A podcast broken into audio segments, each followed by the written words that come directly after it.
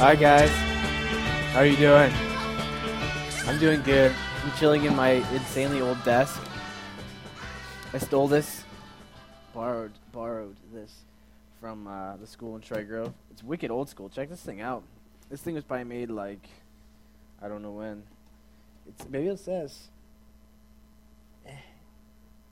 No, it was made in the USA though. Yeah, that's what I'm talking about. Back in the day when stuff was actually made in the USA. Did anyone actually go to school and sit in a desk like this? Did you really? So, all right, we got to get going because you guys all are in detention next week because I tell you to come in at a certain time and you guys do not do it. You are 20 minutes late. That's like that's a call for like a Saturday school, okay? In fact, report for Saturday school this Saturday at 1 o'clock right here. We're going to serve Saturday school together right here. Then you get another Saturday school. I'll find a time. You mess with the bull, you get the horns. Okay? Um, so I just realized when I was listening to the podcast from last week, I was going to describe to you my other sleep habit because we talked last week about how I only slept for like three hours. And it's not really has anything to do with this, but I promised last week that I would talk this week, so real shortly. Um, I was talking about the, the dreams you have where you are like with a bunch of friends and you don't want to fall asleep. Basically, it's a dream where you're dreaming that you're going to fall asleep and you don't want to. Have you ever had that dream? What it means is by the time you wake up in the morning, you are exhausted because in your dream, your subconscious is like, please just let me go to sleep. But in your dream, you're like, no, I want to stay awake. People are hanging out. And like, oh, what's up? And like with your friends. And you realize that the entire night, your brain is trying to shut down, but your subconscious is fighting it. And you wake up and you're like, I'm exhausted.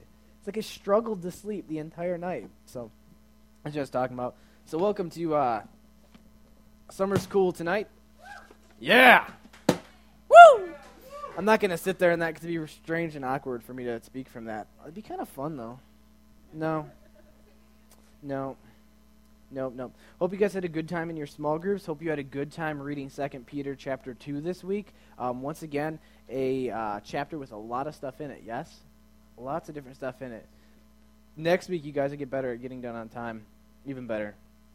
There was one group who finished on time. That was Rustang and uh, and Nicole's group. They finished, I believe, even yeah. It was it was like dead on. That was beautiful. Congratulations, you guys get the gold star. In fact, one of you two come run up real quick. I'm going to give you the star that Gina gave me. And it's not because Gina, not like I'm dissing on your, your, your, your thing, but you receive a sticker. Congratulations. All right. like I said last week, uh, obviously the message isn't the most important part of the night. It's cool, but you reading it throughout the week, learning it, actually looking into it yourself, and then talking about it, that's the most important part. Tonight we're going to talk about chapter 2. And if you paid attention, what is the central theme of chapter 2? You guys probably said it in groups. False teachers, false prophets, exactly. Um, Peter is, is writing this chapter, warning the Christians who he's writing to about all these false teachers and false prophets. Um, these are not like, it's serious. That's why he's warning you. He's like, these people aren't from God, they're from Satan. They're evil. They're going to try to take away what you have that's so precious. Um, this is nothing new, though. Jesus, in fact, warns the disciples in the four uh, epistles, whatever you want to call them, of the Bible, 14 times he tells his, he tells his disciples about false teachers. If it's recorded 14 times in the Gospels, how many times do you think Jesus actually said it? Because not everything that Jesus said was recorded in these Gospels. If it's recorded 14 times, that means he said it a lot to the disciples. It wouldn't have made it in there so much. He was constantly reminding them there's going to be people who are coming who are not from me, who will claim they are, and they're going to try to take this away from you. In fact, as you go on in the Bible, apostles like Paul, of course, our buddy Peter, who we're studying, John, Jude, and the resurrected Christ in the book of Revelation all warn about these false prophets and teachers who are going to come and try to take away what you have. All these men realized through God's Spirit that there always were and there always will be false prophets, but actually, each and every day we move closer to Christ's return, there will be more. They talk about an increase, an influx of false prophets and teachers as the end comes near. Because Satan's going to try everything he can to try to stop this. Why did all these men make such a big deal about it? Why did they go out of the way to actually write whole chapters? Like this whole chapter is all about these, these false teachers. Why? Because it was serious. I mean, you're talking about Peter, okay? This man has sacrificed almost everything in his life to follow Jesus Christ and to make sure that his church is moving forward. Before long, he'll be killed, he'll be put to death for what he believes. Can you imagine the heartache that must come to him thinking that there are people who are going to take this back away? Everything that I worked at to show you and this beautiful promise, that people were going to come and snatch it back from you.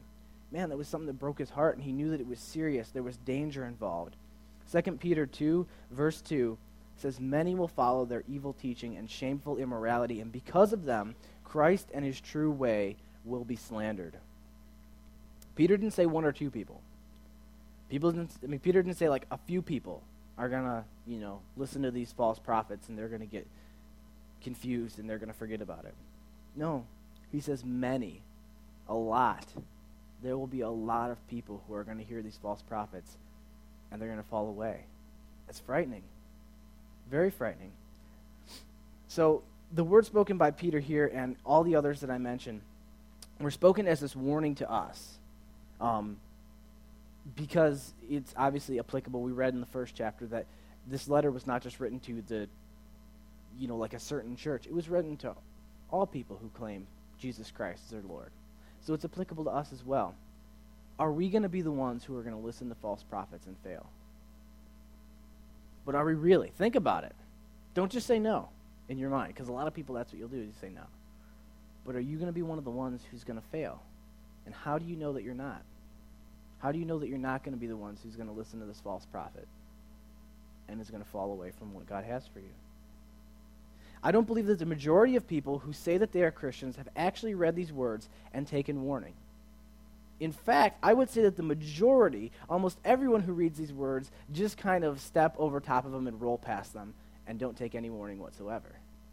I would say that would be the majority of Christians who actually look at this, especially these days indulge me for a second. Think, think yourself. How many warning signs do you see in a, in a single day? A lot. There are a lot of warning signs anymore these days. And in fact, we just get kind of so oblivious to them. They have to make them brighter. They have to make them bigger. They have to make them flash at us. Signs like say stuff like, don't put your finger in this. Watch your head. This will electrocute you. Death may result big, huge signs that say stuff like this. And you know what's amazing is people just walk right past them and don't even look at them. Boring. They just don't even see them. Perhaps the most, the most, like, we look at it and we're like, duh. Like, we don't even think anything of it. We look past these labels because we think, that's so stupid. Who would possibly do that? What's the most common warning label in the world, you think?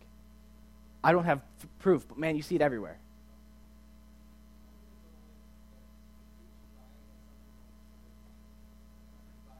Close.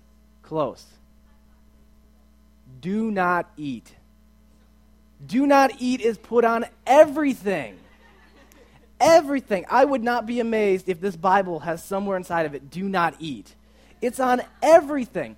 Anything that's manufactured that isn't supposed to be digested and given to us for nutrition has on it, do not eat this. Everything. Look around. I bet you, you should just start to do this. I was thinking that could be kind of funny. Go through your day and just look at how much stuff says, don't eat this. This is not meant to be. Everything you buy that has any sort of direction says, this is not meant to be taken orally. That means do not eat this. Do not eat this. It's everywhere. Do not eat. And you say, well, that's just stupid. Of course, I'm not going to eat that. So what happens is we start to kind of get just thick headed to these warnings. We just look past them and we're like, well, come on, that's just stupid. Of course. Of course. This isn't one of those stupid, silly ones. This isn't just a label that should be slapped on something like do not eat and we look past it. But this is a serious warning. This is one that you actually need to stop and read and think about, react to. Many people just read the words and they move right on. They think that they got the warning, but that really isn't enough. Think about this. If there's a tornado warning, and it comes on the TV and it says, There is a tornado warning for your area. There's been a tornado spotted. You guys need to take cover And you know a lot of people do? They're like, oh, I'll take warning. They switch the channel to something else and watch TV. They just sit there and chill. Did they take warning because they heard those words? What do you think? Did they take warning? No. They didn't take the warning. They just listened to it and then just shucked it out the door and they turned on friends. you know what I mean? No. Taking warning would be saying, there's a tornado spotted. Where's our flashlights at? Do we have water in case the power goes out? Where do we go right now if we really have to go? If, if the alarm goes off, do we know where we're supposed to go in the basement? Is everyone accounted for? You know, where is, is the people upstairs? Do you guys all know that there's a tornado warning? Are you ready if something happens? That's taking the warning. See, there's action and there's thought that comes in with it too. Application, you think, well, I actually need to think about what's going to happen with this. That's taking warning. Sadly, and maybe even worse, is that others actually read this, consider it, and then think, eh, that's not applicable to me. That's for those other people. That's for the weak, the weak people. Those Christians who aren't paying attention. That's who that's for. Talk about, you know, you could be deceived and all that. That's not for me. That's for someone else. Perhaps that's even worse. You guys, all of you, are targets for false prophets. Don't think that you're too good. Don't think that you're too strong. You are their targets. So, instead of once again just, man, if Peter was here angering him by not listening to his warning, let's actually take a minute, look at this warning of the false teachers, and think about what can we actually do with this? What's the actual scenario that goes with this? I mean, um, we can see tons of these of these warnings, and we can actually see stuff laid out in this in a small chapter talking about things that he lays for us. So let's actually look at it. Okay, we're going to look at those and in union right now, just to kind of to set the tone for this, John, which comes right after that, First John 4 1 says this, and this is a good outline that we're going to work with Peter's words in. First John 4 1 says, My friends, don't believe everything you hear. Carefully weigh and examine what people tell you. Not everyone who talks about God comes from God. There are a lot of lying preachers loose in the world. I like that a lot. It's neat. So we're going to look at that along with Peter's words what is John saying? And what is Peter saying in this? What he's saying is don't take everything as fact. Don't just simply listen to something, see something, and say, oh, that must be true.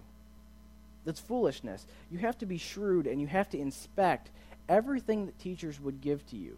Everything that's supposedly truth, you need to check. There's talk in the, in the Bible in Acts uh, 17.11. They're talking about the Bereans and they call them of more noble character.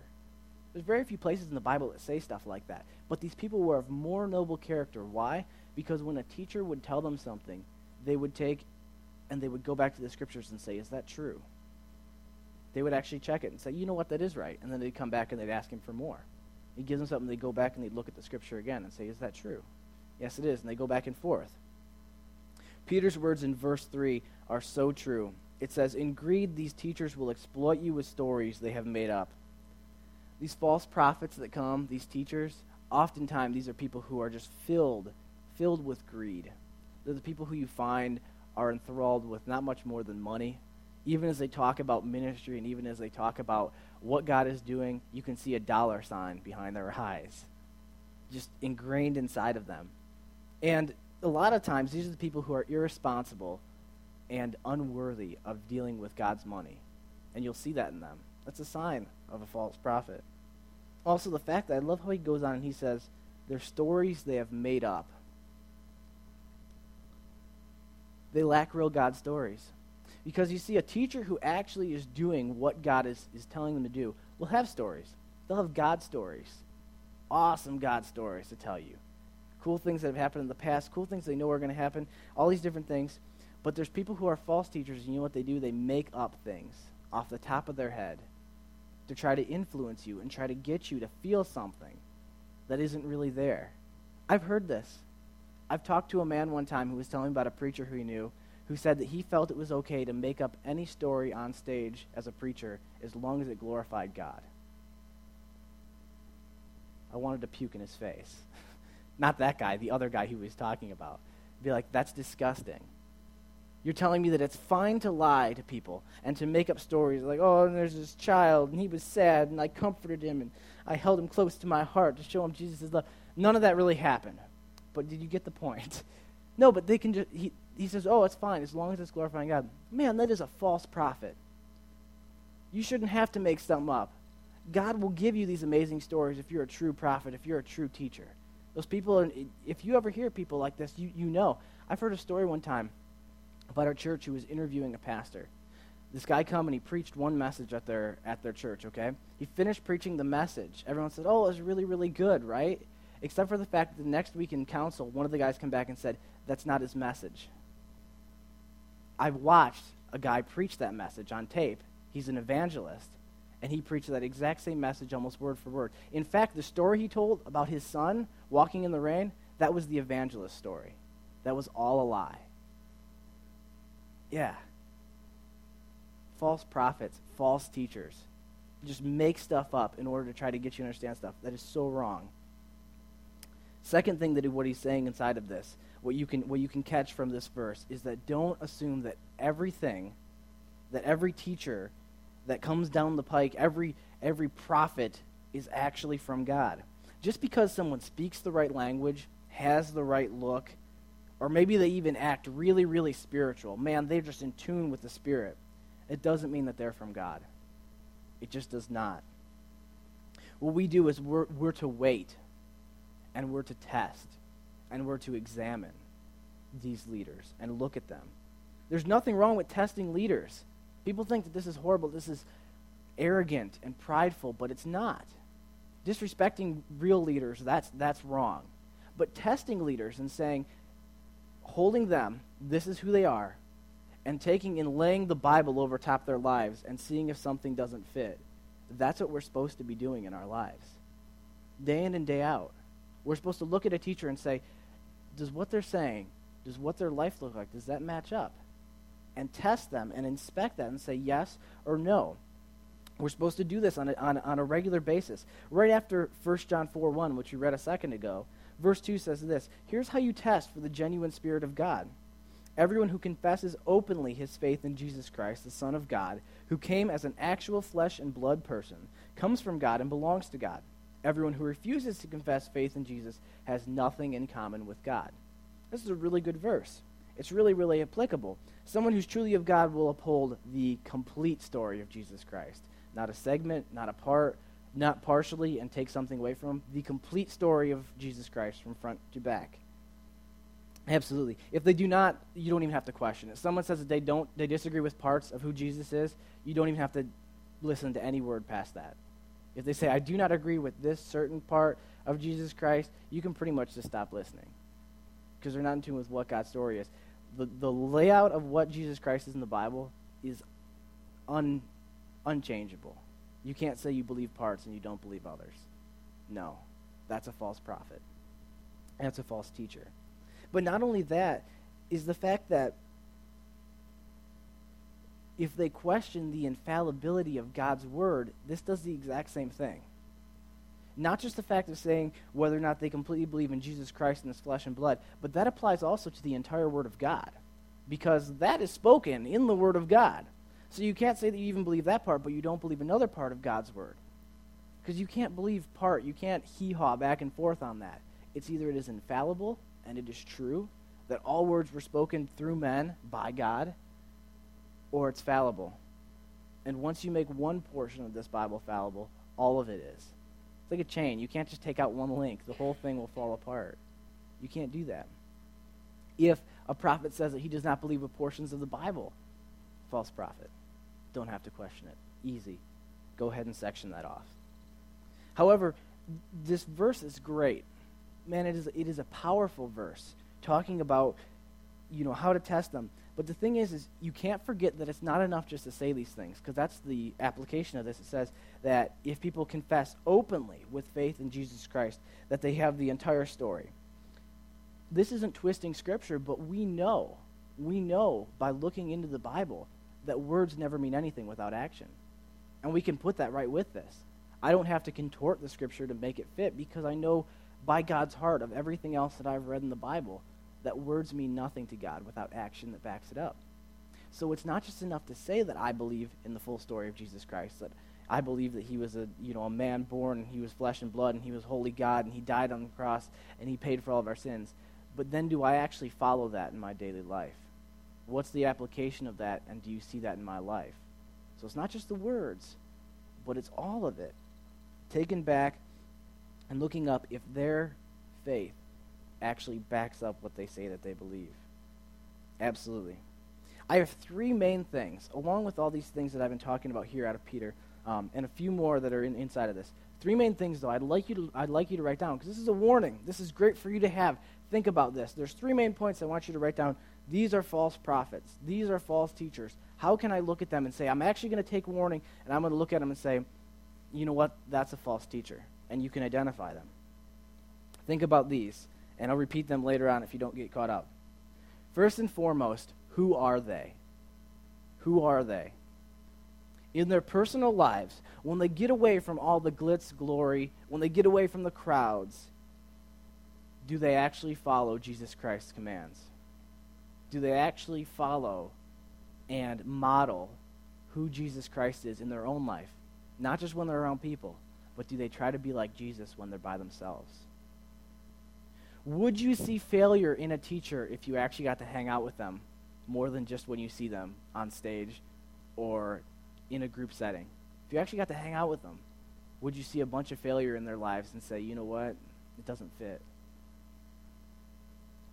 In verse 14 of the second chapter that we're reading right now, Peter's talking about these, these false prophets. And he says this They commit adultery with their eyes, and their lust is never satisfied. They make a game of luring unstable people into sin. They train themselves to be greedy. They are doomed and cursed.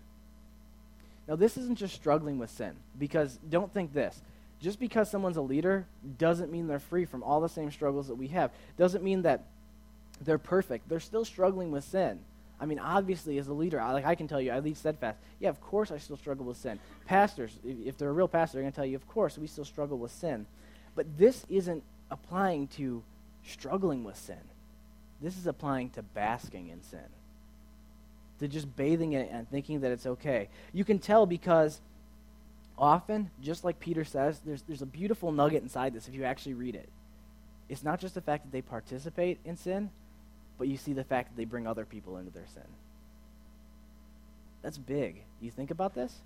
Because if you struggle with sin, do you want someone else to take part in it? No. If you're struggling with it, sorry, if you're struggling with it, no if I say, I hate this sin, but I fall back into it, do I want to bring someone else and say, go ahead and try this sin? Of course not. But you'll see these false teachers because they act like this is their struggle, but then they lure other people into the same sin. See, they're not actually struggling with it at all. And you know what? A lot of times you'll find these people, and you'll see the, th- this problem in their life, and when it's brought up and it's identified, they don't really care to change they're fine with just how they are right now.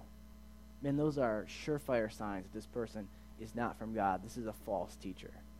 Absolutely false teacher.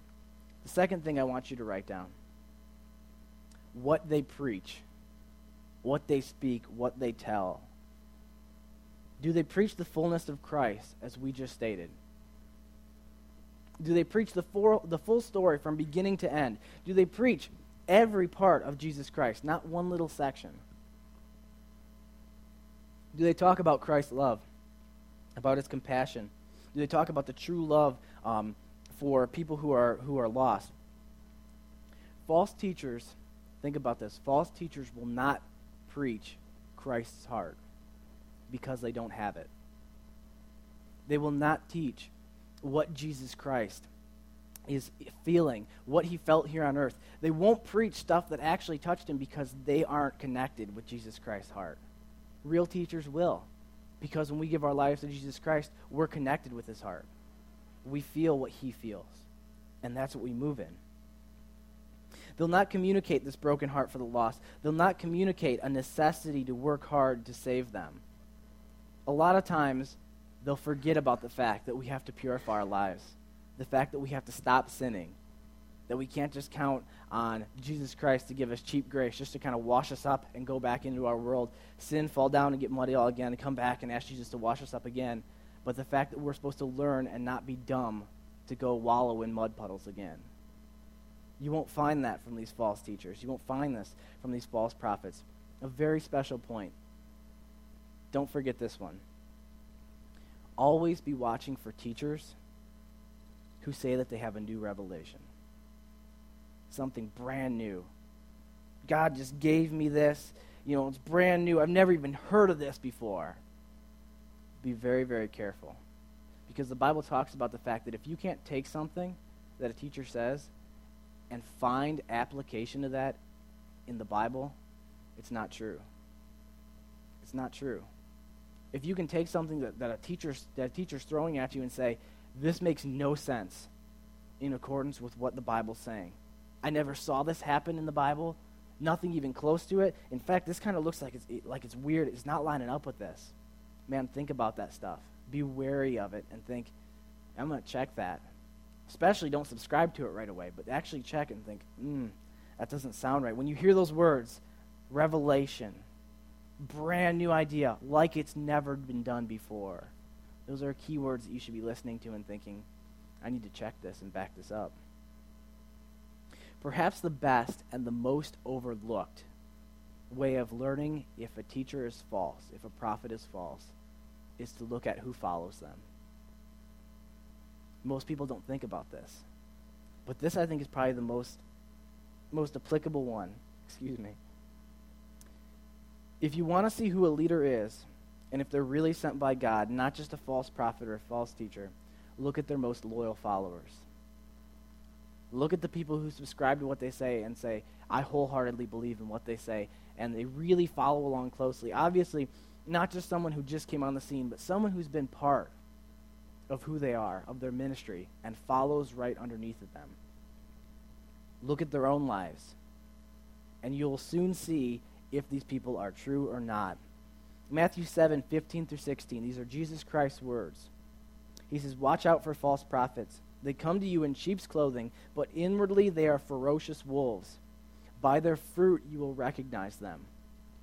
Now, what is a teacher's fruit? Students. What is a prophet's fruit? People who listen to their prophecy. The people who follow them. The people who actually pick up what they say and run with it. That is a teacher's fruit.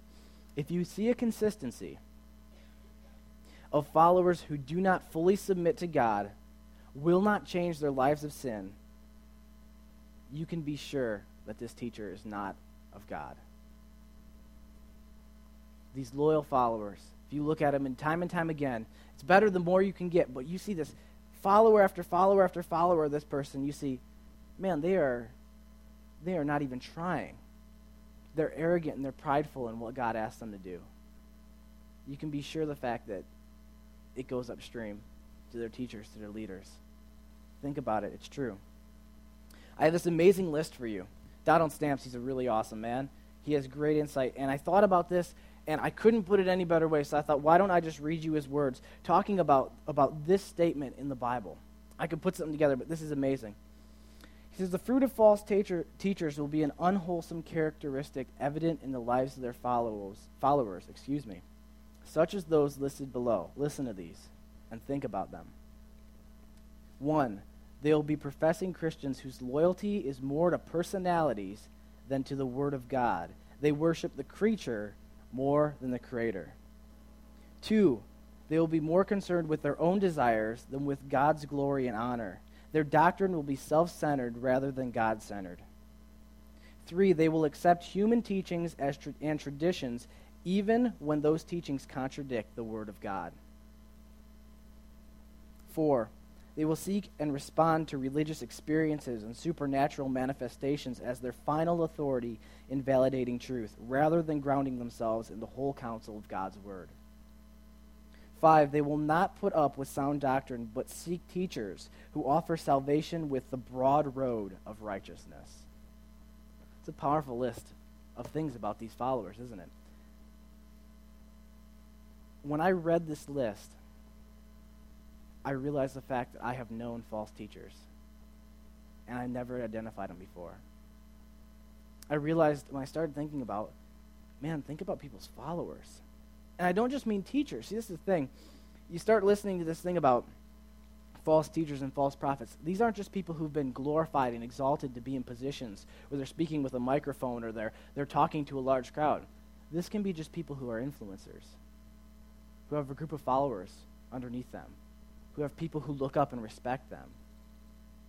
You look at their followers and you realize there is a consistency of failure, of not wanting to submit to God's authority in their life, of seeking these super spiritual answers, but not actually grounding themselves in the Word of God. I realized the fact after I started reading these and looking, I realized I've known false teachers and I have never identified them as that. I thank God that I never got caught into them, but I know people who could have easily been in my life and who could have taken me down a wrong road because I realized these are false teachers. I've seen the fruit of their teaching and their apostleship. I've seen the people who have washed out of God's kingdom because of following them. It's frightening. Why has Peter th- written this down? Why am I preaching you? Why am I preaching this to you tonight? Because you're the target of those false teachers. Just like I said that I realized there were people in my own life. There's people in your life right now who are false teachers and who are false prophets. Don't think there isn't. Each and every one of you probably has at least one or two people in your life who are false teachers and false prophets. And you're their target. They might not even know it. That's what's crazy. They might not even know that they're a false teacher because they're so confused. They're so lost. But you're their target. You have to take warning and you have to protect yourself from these people. I love this verse. Write it down and think about it. 1 Thessalonians 5:21. Keep it written down and remember it. Put it in your brain. It says test everything hold on to the good. Short and sweet, and I love it. Test everything and hold on to the good. He says, hold on to the good. You know what it means about the bad? Let go of it and let it float away down the stream. Don't hold on to it anymore. Grasp the good, release the bad, and move on. Don't be afraid to really check these people in your life. Perhaps even more beneficial. Think about this because it sounds like a downer message, doesn't it? but it's a warning. Perhaps even more beneficial than identifying these false prophets in your life is when you start to actually identify false prophets, you're going to also identify real prophets. You're going to also identify real teachers. That's where the beauty of this comes into place. Because otherwise, you don't know. But when you actually say, I'm going to check everything against Scripture and against what God says, and when the teacher says something, I'm going to check that, and I'm going to look at their own life and say, does it match up? I'm going to say, do they really feel what God feels? The most beautiful thing is you start to identify real prophets and real teachers. And when you, when you identify those, you realize that there's people who you can trust, who you can actually trust to tell you what God is saying, and you know that they're not being, they're not being false, they're not being liars. That they're actually people who you can come to and you can, you can share what you're going through because they're not the people who are going to lead you astray. Instead, they're going to try to give you what God's heart is. That's the really awesome thing is when you start to identify the false, you'll also identify the true. Like I said, I want you to, to test everything and hold on to the good. I want you to, I want to encourage you. Next week is our last week of this series, and I want you guys to finish strong. Really read this, really read this verse. Really do the questions with it. Actually think about it and put it into your mind. Because the whole point of this, the whole point of this is that there doesn't need to be someone up here throwing scripture at you. Is that the Bible is an amazing tool, an amazing God breathed tool that can take and speak into your life and you can understand what God has for you. Don't tell me I don't understand it. Because you can. If you really try and you ask the Holy Spirit, like I said last week, stop and ask God.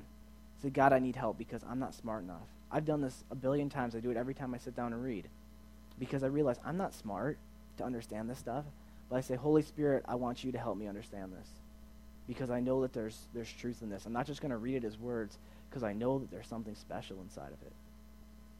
And take and read it and apply it to your own life. That's the beauty of this. I hope after this series is done that you realize, man, there's awesome things in the Bible. Maybe I really need to bury my nose in this book and really start reading it on a regular basis.